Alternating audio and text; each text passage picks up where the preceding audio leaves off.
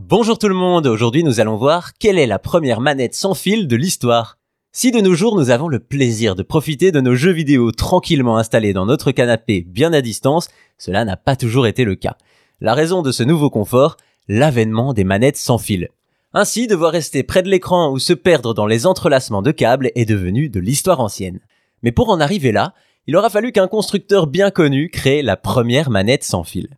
Nous sommes en 2001 et Nintendo sort la GameCube, très appréciée des fans mais qui connaît un succès commercial mitigé.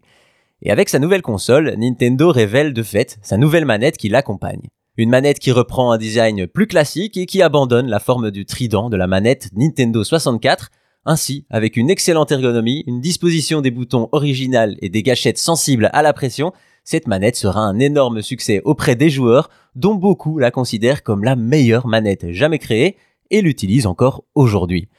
Cependant, la firme japonaise ne s'arrête pas là et va vouloir offrir aux joueurs la possibilité de se passer des fils de leur manette.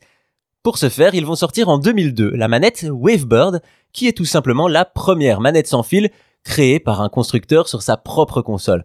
En effet, d'autres manettes sans fil avaient déjà été créées par des constructeurs tiers, mais avec une efficacité qui n'était pas toujours au rendez-vous. Ainsi, la Wavebird est commercialisée par Nintendo, elle reprend un design similaire à la version filaire et fonctionne avec des piles et un adaptateur qui fait office de récepteur d'ondes radio.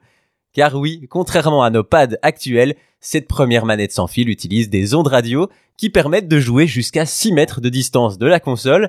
Seul point noir, malgré ses 100 heures d'autonomie, la fonction vibration sera absente car beaucoup trop énergivore. Malgré tout, avec la Wavebird et la GameCube, Nintendo aura ouvert le chemin vers les manettes sans fil un chemin qui sera plus tard emprunté par les autres constructeurs jusqu'à la disparition des fils de nos manettes.